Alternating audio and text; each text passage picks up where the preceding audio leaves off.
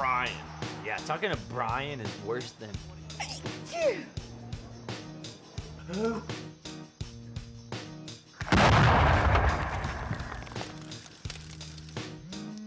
Not gonna happen, Brian. Nope.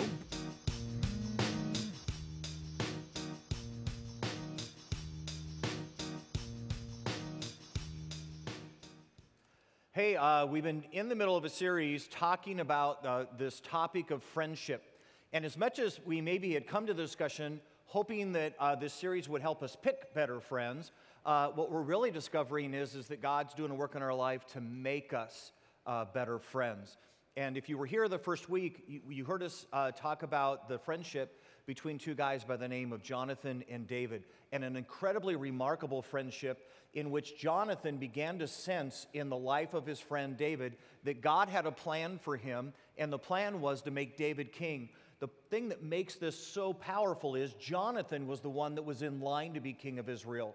And so, in the process of looking at his friend and saying, you know what, if I, if I get my best sense of what God is doing in David's life, it's for him to be king and not for me. And he literally says, Look, here's the deal. If that's what God's doing in you, then the best thing I can do is collaborate and cooperate with that. To the point that Jonathan actually goes to his friend and says, Look, this, I, I just sense this is what God's doing with you. You need to be king, and I will be your number two.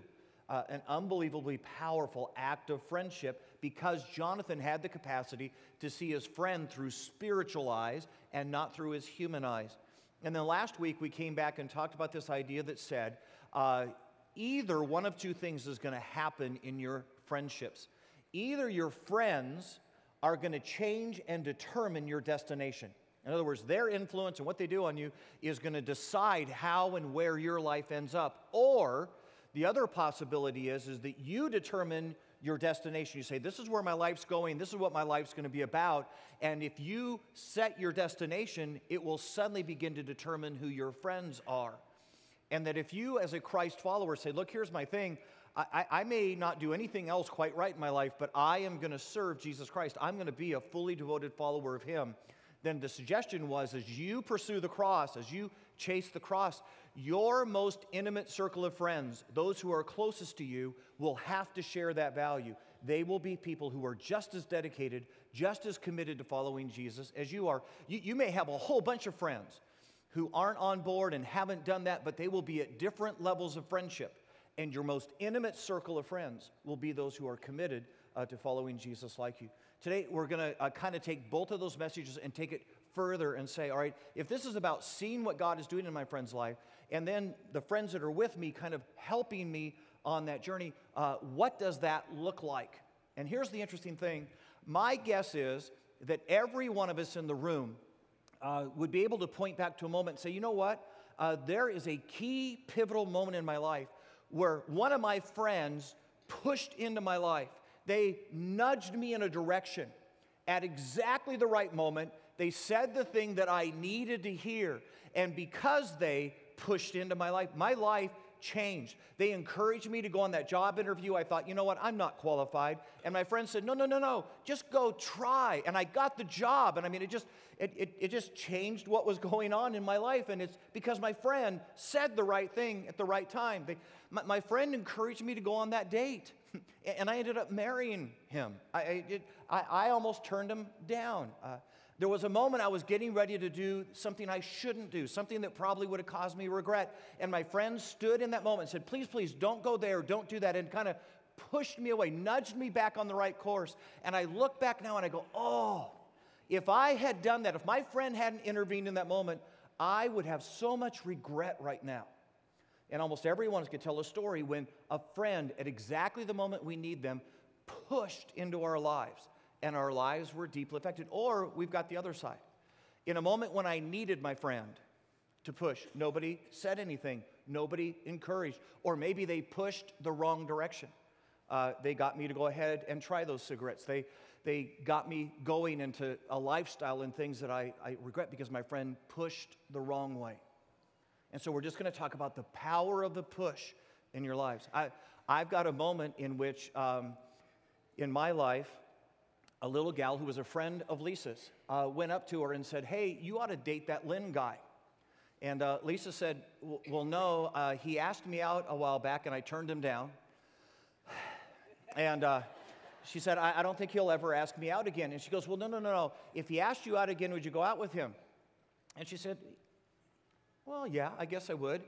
Uh, she then ran over to me uh, as I was leaving church that Sunday and said, Lisa Billings is dying to go out with you. now, Lisa says that she totally overblew that moment. I choose to believe her friend was being transparent uh, in that moment. And so, literally, five minutes later, I walked up to Lisa and said, Hey, uh, would you ever consider going out again? We ended up married. A moment in which a friend nudging her, and you go, I wonder how different my life would be uh, if that friend hadn't nudged that moment, hadn't seen Lisa and me and said, you know what, those two, those two would be good together. And so we're just going to talk about this power of the nudge, this power of being the friend who says the right thing in the right moment to our friends and pushes them in the right directions. Matter of fact, I think there's a passage of scripture that talks about this very moment. So grab your Bibles uh, this morning and go with me to the book of Hebrews. Hebrews chapter 10. And if you're not real familiar, if you go all the way to the back of your Bible, start working to the left, you're going to find this book of Hebrews. It's not very far in. Uh, Hebrews chapter 10. And I believe an interesting passage that really, really kind of challenges us to take our friendship, to take the conversations within our friendship to a completely different level uh, than many of us uh, today are comfortable doing. And yet, uh, I think Scripture is going to teach us today that the most critical moment of friendship is to stand in that moment when our friend is making decisions in their life, and in that moment to leverage our friendship to nudge them, to push them in the right direction. And maybe, maybe, maybe forever change the trajectory of our friends' lives. So here we go. It's Hebrews uh, chapter 10, uh, starting in verse 24. Uh, here's what it says And let us consider. Let, let, let's think about this. Don't, don't, don't let this just kind of sneak up on you. Matter of fact, you need to be kind of looking ahead and thinking strategically. How am I going to leverage my friendship into the life of my friend? How am I going to know the right moment? How am I going to seize uh, the opportunity? Let's do this for the uh, greatest benefit. So let us uh, consider how we may spur one another on toward love and good deeds. How, how do we push our friend to do the thing they ought to do, the right thing uh, to do. Let us not give up meeting together as the some are in the habit of doing, but let us encourage one another, and all the more as you see uh, the day approaching. So I love this. It says, look, this isn't something that you just let happen. This is something that you do tactically. You and I, and I think it's interesting, guys, and we've caught back to this over and over again, so I don't want you to miss the moment that God is asking us to start viewing our friends in light of what God is doing in their lives, and then to be a part of that mission within their lives. And he's saying, Look, how do I strategically engage my friend? How do I look for the most opportune moments in the life to speak into my friend's life, to nudge them in the right direction, that they would be closer to God and further along uh, in their walk with Jesus? How do I do that? And then it comes back and says, Okay, let us consider how we may spur. Spur. Now, think about this for a minute. I mean, picture in your mind when you spur an animal, I mean, you're. That's, that's not necessarily a comfortable moment for the animal, okay? Uh, but the, the intent is I've got to, we got to get moving, and we've got to get moving in the right direction. Now, here's the interesting thing. You and I, when we hear spur, we think of uh, the more Western spur. But you realize in this culture, they didn't have uh, the type of spurs that you and I most often think about. More likely than not, when it says this, it's actually more of a goad. And so he's saying, hey, let us strategically think about how we could goad our friends to go in the right way. And how a farmer would use a goad is you'd be behind a plow uh, and the oxen, and when the oxen weren't moving, you just kind of in the calf uh, not the most pleasant uh, moment, but you'd get the oxen uh, moving in the right direction. How cool is this? Because I'm just going to tell you, no one needs to tell me to stab my friends. Okay? But how cool is it that God encourages us to do it? Okay? So here's what I need I need a volunteer. I need a volunteer. All right, come on, dude. You're a good man. Okay. All right, so if you just stand here. No, no, face that way. I'm going to go. No, I'm just teasing. I'm not going to go to you. All right. Because I, I, don't, I don't think it's necessarily saying, I, I think it's just saying, look, how do you and I get our friends going in the right direction? How do we push into that? How do we spur into their lives to try to get them moving in the direction that they ought to be moving in? And I'm just going to suggest again, guys, that at the end of the day, this is about moving our friends closer to Jesus Christ. That's, that's what uh, this is all about. So here's what I'm going to do uh, we're going to move you closer to Jesus, okay? So you're going to come over here, okay? And I'm going to, I'm going to, I'm going to move you closer, but here's what I want you to do. I want you to like mildly resist, okay? Maybe medium resist, okay? But, but only that because if you do more than medium resist, one of us is going to get hurt, and I'm thinking it's me, okay? So, so just, you know, kind of medium resist. Okay, all right, so here's the deal. So scripture says, look, you and I need to be strategizing. We need to be thinking about this. This isn't something we do accidentally. You and I need to be looking for these opportunities to push our friends toward the cross. And you get that as we do that, we're probably going to run up against some resistance by our friend. It may not be the most comfortable thing going on in their lives, and they're going to push back on us, They're just saying, look, whatever you've got to do tactically to kind of help your friend get to the cross, you do that. Okay? That this, this is the best thing you can do for your friend, okay? To tactically push, spur into their lives. Thank you, man, for doing that. You were unbelievable. Okay? You're good. Hey, what's your name? Tyler. Tyler. I'm Lynn. We're friends, okay? It's a friendship series. Okay, all right, all right. Very cool. So, how do you do that? How do you leverage your friendship so that you are spurring your friend on to love and good deeds, to doing what they ought to do in the moment that they ought to do it? How do you do that? And I'm going to suggest two things uh, for us today.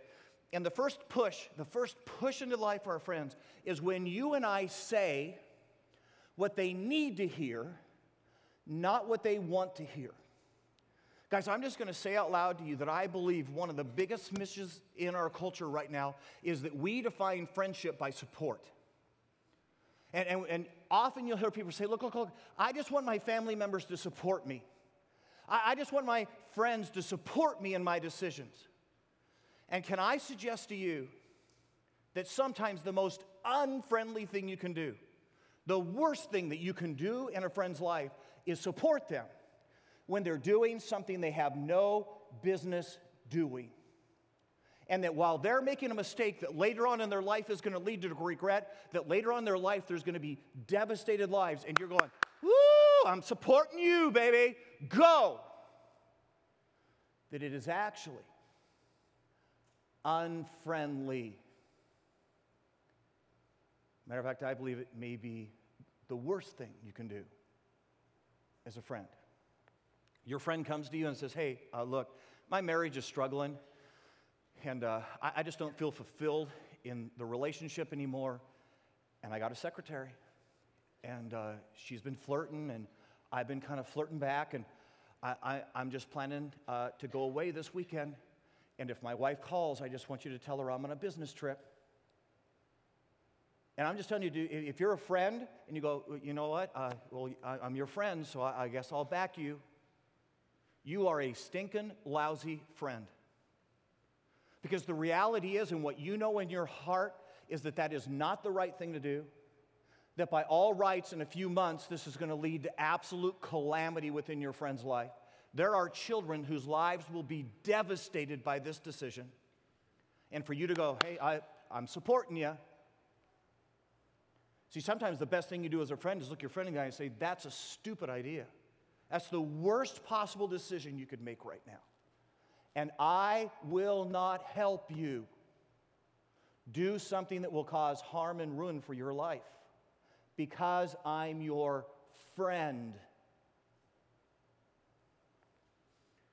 You got a friend, and in the frustration and exacerbation of raising children, they, they're just overreacting, and when they discipline, it's just completely off the hook. And in that moment, you go, well, you know, hey, your kid deserves it. Go for it. and you run silent and don't say anything to your friend, you are not a friend. What your friend needs that in that moment is a nudge in the right direction. And your silence, guys, or your support is actually betrayal. You got a friend that's on drugs, and they go, Look, you know, hey, here's the thing. I, you know, I've messed my life up, and I don't have anywhere to live, and I was just wondering if I could come live at your home. You know what the right answer is? No. No. I'm not going to, while you're still on drugs, take you into my house, support your lifestyle so that you can take every other dollar you have in your hands and buy drugs with them. No. It's the worst thing I could do for you as a friend. Now, the moment you're ready to get off drugs, the minute you're ready to change and get clean and straighten out, absolutely, you can move in the next day. I will absolutely help you do the right thing. I will not cheer you on and collaborate with you as you do the wrong thing. And I'm just going to tell you guys friendship is never, never, never measured by support. It's measured by did I tell you what you needed to hear? Did I love you enough to risk our friendship to let you know what you needed to know, to nudge you, my friend? in the direction of the cross. Matter of fact, uh, grab your Bibles real quick. Uh, go with me to the book of Proverbs. And if you're not real familiar, if you go to the middle of your Bible, you'll probably run into the book of Psalms. Proverbs is going to be just a little bit to the right. Proverbs chapter 27.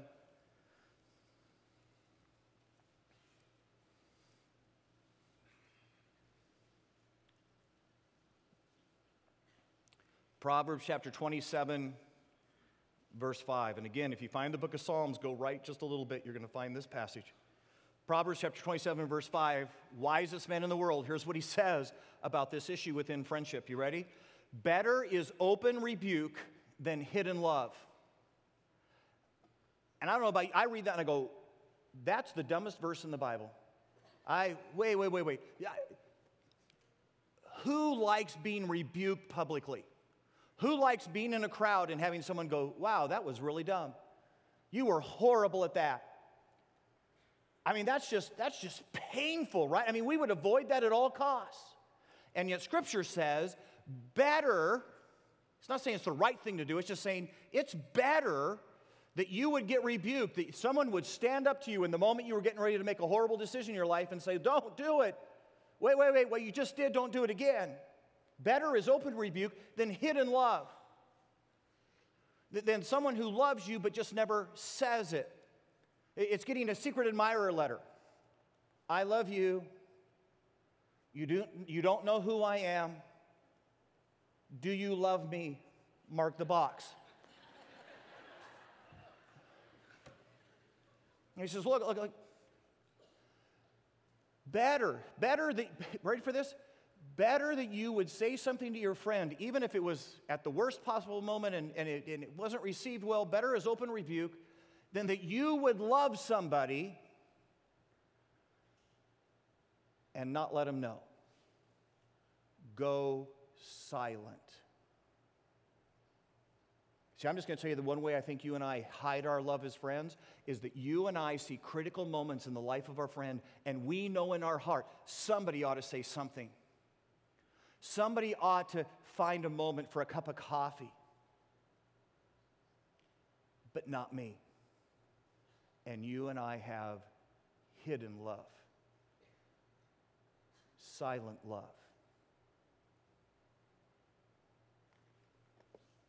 Better is open rebuke than hidden love, and wounds from a friend can be trusted, but an enemy multiplies kisses. He says, Look, here, here's the deal when you have a friend that comes to you and says the hard thing, and, and it, it probably hurts in the moment, there'll be a moment you go, I don't even know if I want you as a friend anymore because you said that to me. But he says, Look, reconsider in that moment because here's the deal. What does your friend have to gain by telling you the hard thing? The truth is, the only reason they're saying this is they love you so much they're willing to risk their friendship to tell you what you need to know. Wounds from a friend can be trusted. And by the time your friend comes to you and says, Look, I, I know you may not be my friend after I tell you this, and I, I know you may not like me for a while after we have this conversation, but I love you. You ready? I love you more than I love our friendship. and I'm willing to risk our friendship for your sake. But an enemy, you ready? An enemy tells you what you want to hear. An enemy says, Oh, dude, you know what? You're right. Your marriage really, really does stink. You deserve it. You deserve to go do that. No, no, no, you know what? That employer's been unfair to you, and if you're taking a little bit under the table, who, I mean, he just, you deserve a raise. And an enemy tells you what you want to hear. They multiply kisses. A couple years back, I'm, I was watching a friend of mine, and he started dating um, a young lady. And uh, it was almost instant. I mean, almost from the beginning, you could just tell that they really, really felt deeply drawn, and I would even say probably in love with each other. The part that was the struggle was she did not like anything about him. And from day one, uh, she went on a campaign to fix my friend. We'll just call my friend Jeff. Uh, and, and so she, she, she went on a campaign to just kind of remold Jeff into a different guy. It was kind of like, you know what? You would be a really, really great guy if you were totally different. and, and so uh, she, they, they were constantly having these meetings where she would say, Look, you know, you got to change this and you got to do this. And here was the ironic part about it everything that she hated about Jeff was what all the rest of his friends loved and enjoyed about Jeff. And the problem was that Jeff, because he loved her, was trying to fit into her mold. He was trying to change who God had created him to be, to be this other man that she wanted him to be. And I remember in the moment going, someone, someone better say something to Jeff. I mean, this is, this is moving toward marriage pretty quick. This could get ugly uh, before it's all said and done. And I, and I started looking around, and nobody was saying anything to him. And I'm just going to tell you honestly, I had a bunch of, I went, look, he's got about eight friends that are closer to him than me. He's got about eight people who ought to go have this conversation before I. He's going to feel like I'm intruding and that I'm snooping into his life, but someone's got to say something. And finally, finally, I said, I, I guess it's me. Here's why I knew I had to back the clock up about 20 years. I had two other friends, Tim and Lisa. And when Tim and Lisa started dating, I mean, the physical chemistry between these two was crazy. I mean, they, they were physically attracted to each other like sparks. They were in the room and it was like all, all over each other all the time. I mean, just a little scary. But here was the other part of it. As, as deeply as physically attracted and as, and as much sexual drive as was going on in that relationship, they fought just as passionately. And they would get in fights where they would say vile, vicious, wounding things to each other. I mean, just devastating each other. Just mean. And then they'd get to the end of the fight and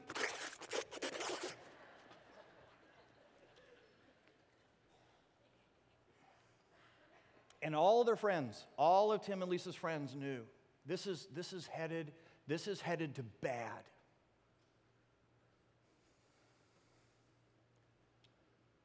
And we all went silent. We all looked at each other and said, Are you gonna? I can't say anything. Are you gonna? No, I can't. And in our silence, we were lousy friends. And we watched. We watched as they walked down the aisle and got married. We watched as their marriage went into absolute chaos. We watched as they went to divorce. We watched as their children were devastated. And all the while, we had said nothing. So now you ratchet me forward 20 years. And I said, I know. I, I, even if I lose my friendship, I have to say something. And so I went to my friend Jeff and I said, Look, dude, I, I may not even be the right guy to say this to you. I just don't get it. I don't understand you and her. And it's not that she's bad. It's not that, you know, it's just I don't get you guys together. She doesn't seem to like you for who you are. And, and the irony is, what she doesn't like, everybody else loves about you. And it just looks like such a horrible pairing. And he looked at me in utter shock. I said, Has nobody else said this to you? And he said, No, no one, no one at all. And I said, Here's the deal. Look, I get it. I get I'm saying a big thing. And would you do this? Would you go ask your parents what they think about this relationship? W- would you go ask two or three of your most trusted friends who you know love you and just sit them down over a cup of coffee and say, Look, here's the deal. Someone's kind of challenged and asked about my relationship with this girl and whether or not it's healthy or not. I'm going to give you a free card and you can just speak the truth to me. Say to me whatever you have to say. And here's what I got to give my friend credit for, Jeff. He actually went to his parents and he actually went to his friends and said, Look, I'm just to give you a free pass. Say to me what you have to say. And suddenly, all of his friends and his parents began to say, this is, this is just one of the most unhealthy relationships we've ever seen. We are terrified for your future. And my friend, and I got to give him credit for it, is that it was hard to hear and it took him a couple months, but he ended up breaking up. You want to hear the cool part of the story? The next girl he dated, he married.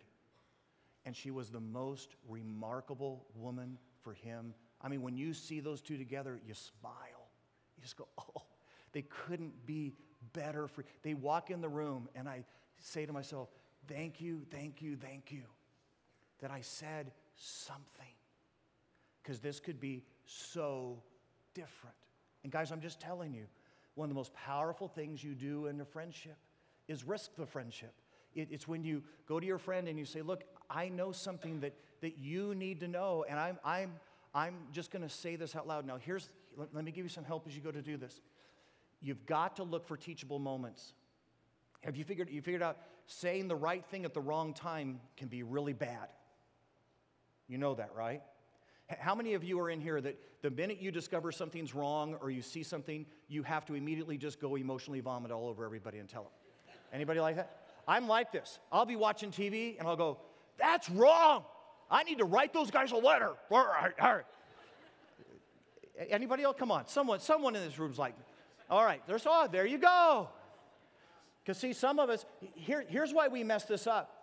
Some of us go way, way too early. I mean, here's what we think we think just because I know it, I have to tell you today. Some of us say, I know it, but I'm too afraid to ever tell you it. And both of them are really bad for friends. And I'm just going to suggest to you that one of the things you and I have to do, especially when we're delivering tough information, is you look for teachable moments. And teachable moments are most often going to come when hearts are quiet you're probably going to be in a car together. You're going to be sitting across a table at a cup of coffee. And you're probably not going to be in front of a crowd of friends. And you're just going to, you're going to ask the Dr. Phil question How's that working for you? And when you sense that your friend's heart's a little bit soft and a little bit receptive, and guys, I'm just going to suggest to you that one of the things that a good friend does is they pray for teachable moments. That you say to God, God, look, I know if I say this too early, it's not going to be received. I know if I say it too late, the damage will already have been done. So, God, help me to see the teachable moment in my friend's life.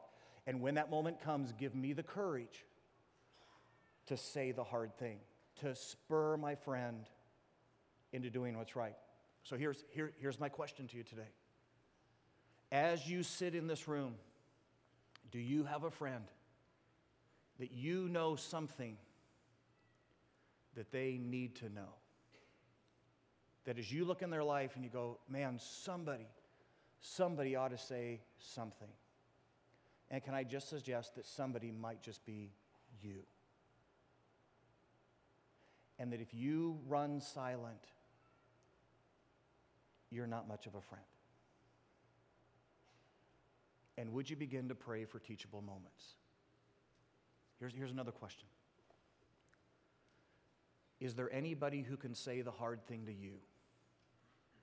Do you have friends gathered around you who know that you know they're your friend and it's okay for them to come and say the hard thing even if you disagree? H- how many of you remember Richard Nixon? Okay, three of us are old farts. Okay, all right. So for the, for the rest of us, because we're all children, um, Richard Nixon, President of the United States, is running for his second term in 1972. Uh, I believe he's running against Hubert Humphrey, am I right? Yes? No? Nobody knows because you're all children. Okay. Uh, he's running against Hubert Humphrey. He's going to win by a landslide. He is, he's going he's, he's to win by more than double digits in the polls. But Richard Nixon is an incredibly insecure man. And so he has spent his first term as president cleaning his cabinet of anybody who says anything to him that he doesn't like. So the moment you said to Richard Nixon, hey, uh, maybe that's not a good plan, or maybe we should reconsider it, you were immediately fired. You were off the cat. You were no longer in the inner circle. You were gone. So by the time 1972 and the election and campaign come around, the only people that Richard Nixon has around him are yes men. People who will support him, no matter how stupid or how dumb what he's doing is. And so they come to the campaign, and despite the fact that he is winning by a landslide, in his insecurity, he decides, I need to know what's going on in the Democratic campaign headquarters.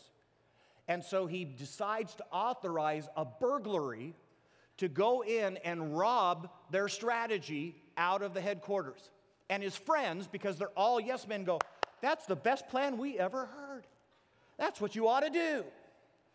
Because he had so alienated himself from anybody who would have said, Wait a minute. You're winning by a landslide. There's absolutely no reason to do this. We're long gone from Richard Nixon's life. And what became known as the Watergate break in ultimately led to his resignation and almost impeachment as a president. So I'm just going to ask you Is there anyone who's allowed to say the hard thing to you? And you don't respond with anger and defensiveness and they don't lose their friendship over it because you know in your heart what your friend's really doing is nudging you, spurring you to the cross. And if you don't, I'm just going to suggest you need to make room for better friends.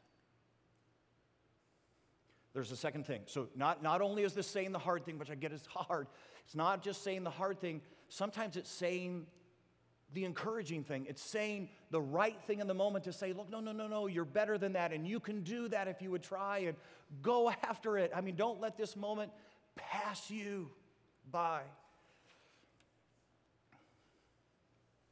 Let's go back to the passage. It's remember Hebrews chapter 10, so almost at the back of our Bibles. Hebrews chapter 10.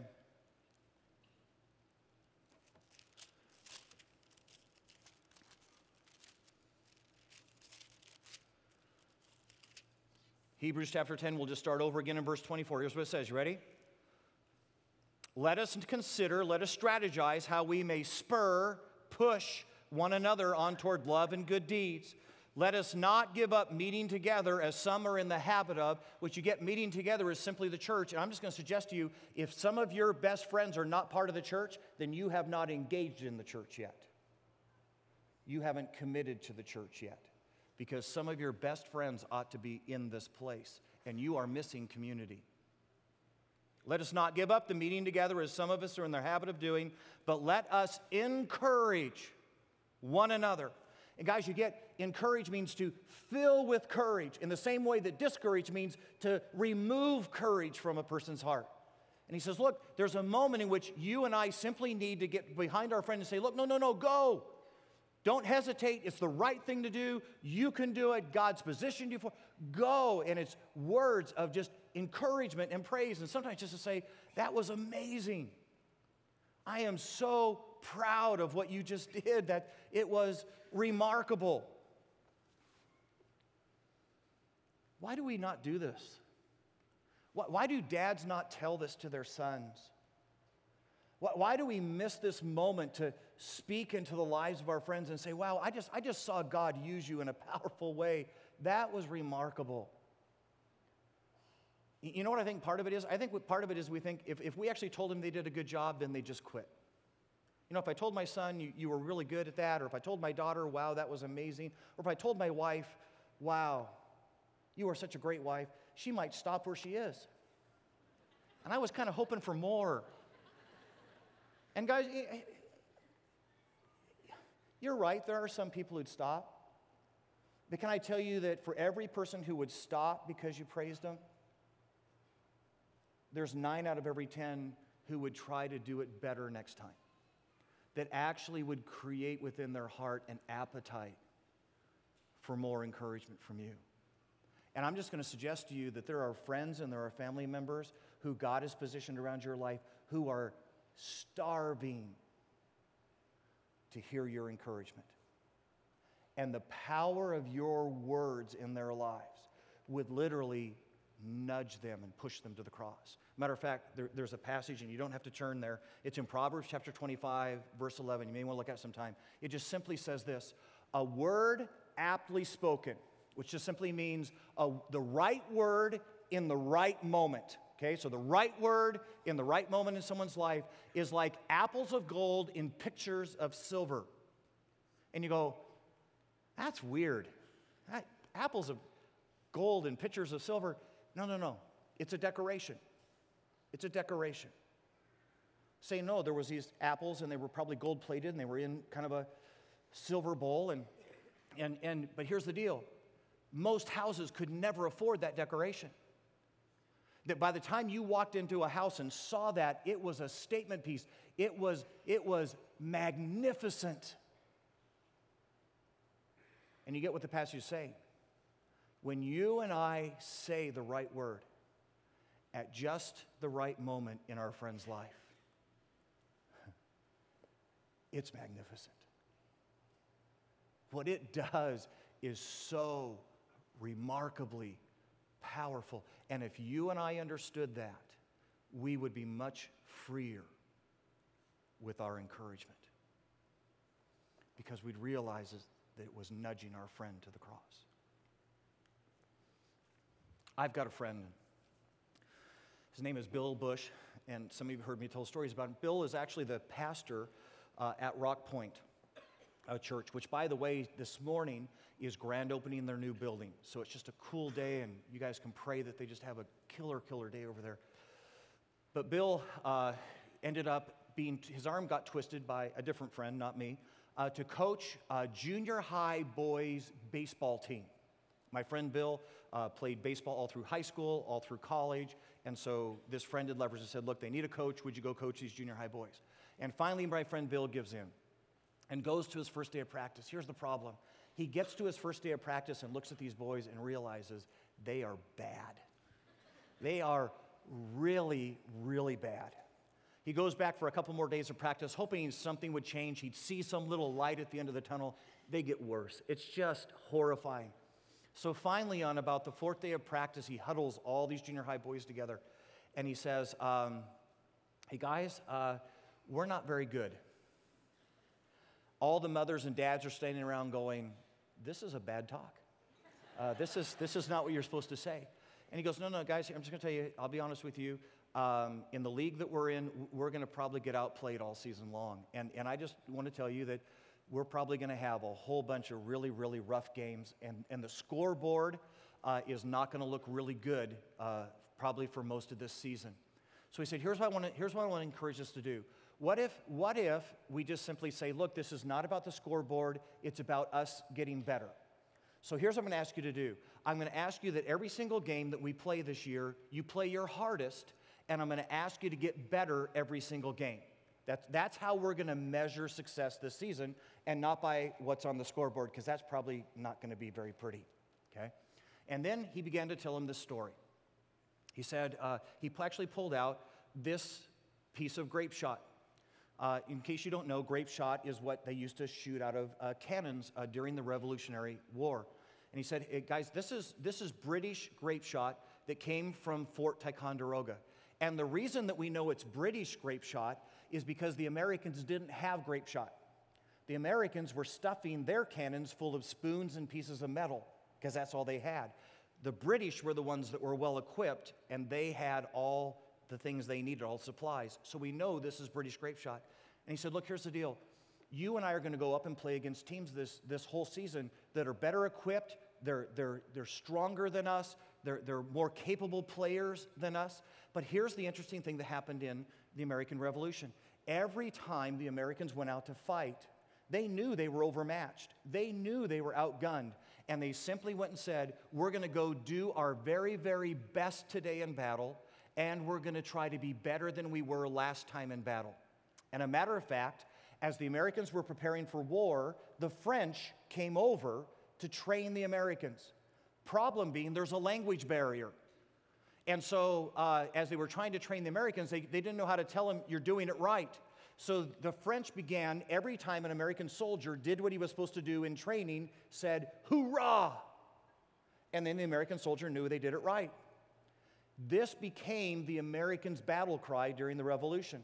And as the Americans would go to battle with the British, at the beginning of the battle, they would get together and cheer, hoorah! Which was their way of saying, we know we're outgunned, we know we're, but we're simply gonna go do our best and we're gonna do better than we did last time.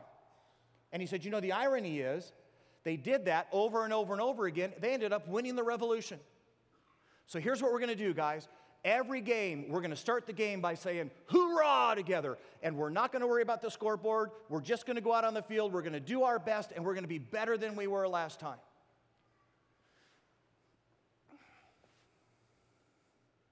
During that season, every single game, Bill's team got run ruled. Now, if you don't know what that is, it's also the mercy rule, which simply means this uh, you are playing so bad, the other team is beating you to the level of embarrassment. And rather than letting this go on, the ref calls mercy. Let's just call it done, okay? It's, it's, it's over. It's mercy rule. But here's what Bill said. He said, here's the, here's, here's the thing.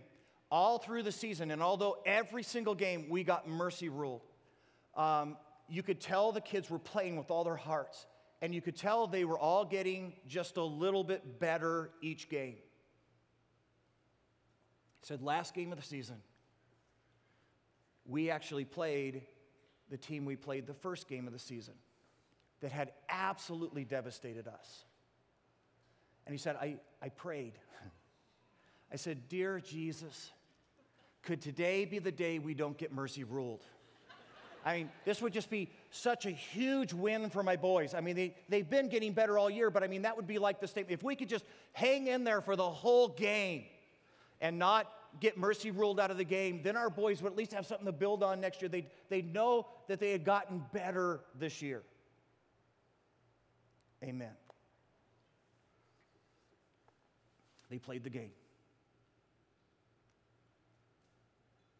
Mercy rule. On the other team. And when those boys, and when those boys ran off the field, guess what they yelled? Hoorah! And guys, I'm just telling you, sometimes the most powerful thing that you and I do in the life of our friends is tell them the truth. You're not very good. But what if? What if we simply did our best? And what if, what if, what if we just got better every game? And I'm just going to tell you guys, there's, there are people in your life right now that a simple word of encouragement, you simply going and saying, God, look, here, I just, I just want to encourage you to do what's right. And I know your marriage is failing. Would you just do what's right? I, I know your finances are blown out of the. Would you simply in this moment do what honors God with your finances? Could I, could I just encourage you to do that? And a word aptly spoken, the right word in the right moment is spectacular. So here's my question Anybody in your life that you know something that they need to know, and you need to begin today praying for a teachable moment, you need to say, God, look, I can't say this too soon but I surely can't see it too late. So will you, will you help me see that moment when it's right, when my friend is pliable and available? And then, God, give me the courage to even risk my friendship to say the hard thing to my friend. Would you leave this place today and say, you know what? I know there's people that God has put in my life that need to hear me bless them with my words. They, they need to hear me say, God can still use you, and as bad as things are right now, you could still do the right thing and I need to speak encouragement into their lives. And what if, guys, guys, guys, guys, what if? What if you and I did that really well for a week? What if every single day this, day, this week, you and I walked into our, through our lives with spiritual eyes and said, God, help me see the people I need to say maybe even the hard thing too. Help me to see clearly the people who need me to speak encouragement in their lives. You know what I'm guessing? For this week, you and I would be the best friends in their lives. What if we do this for a week? Let's pray.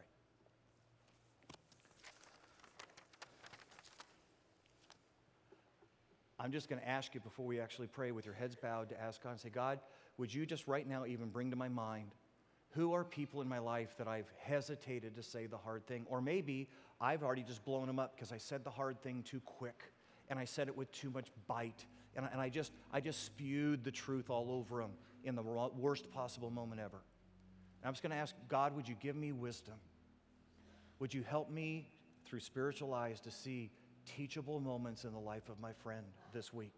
And maybe, maybe I could even go back and reclaim the moment. Maybe I could have a second try at this. Or to say, God, who is it, who is it that needs a word of encouragement from me? Is it my son? Is it my daughter? Is it my spouse? Is it my coworker? Is there someone who just needs me to say, you could do, you could do the right thing? I know life is hard right now. I know, I know the scoreboard looks really bad, but you could do the right thing and they need me to speak encouragement to their lives. Or even just to say, I've been watching you and you've been doing the right thing and I'm so proud of you. And if God brings faces to your mind, would you go do something about it this week? Dear Lord Jesus, we just simply come to the moment. And we're just going to ask you to do something in us. This isn't about making our friends better, this is about making us better friends. And God, would you just give us the privilege this week of being the best friend our friends have? Help us to say the hard thing. Help us to say the encouraging thing. Help us to push our friends a little closer to the cross. And this we pray in Jesus' name.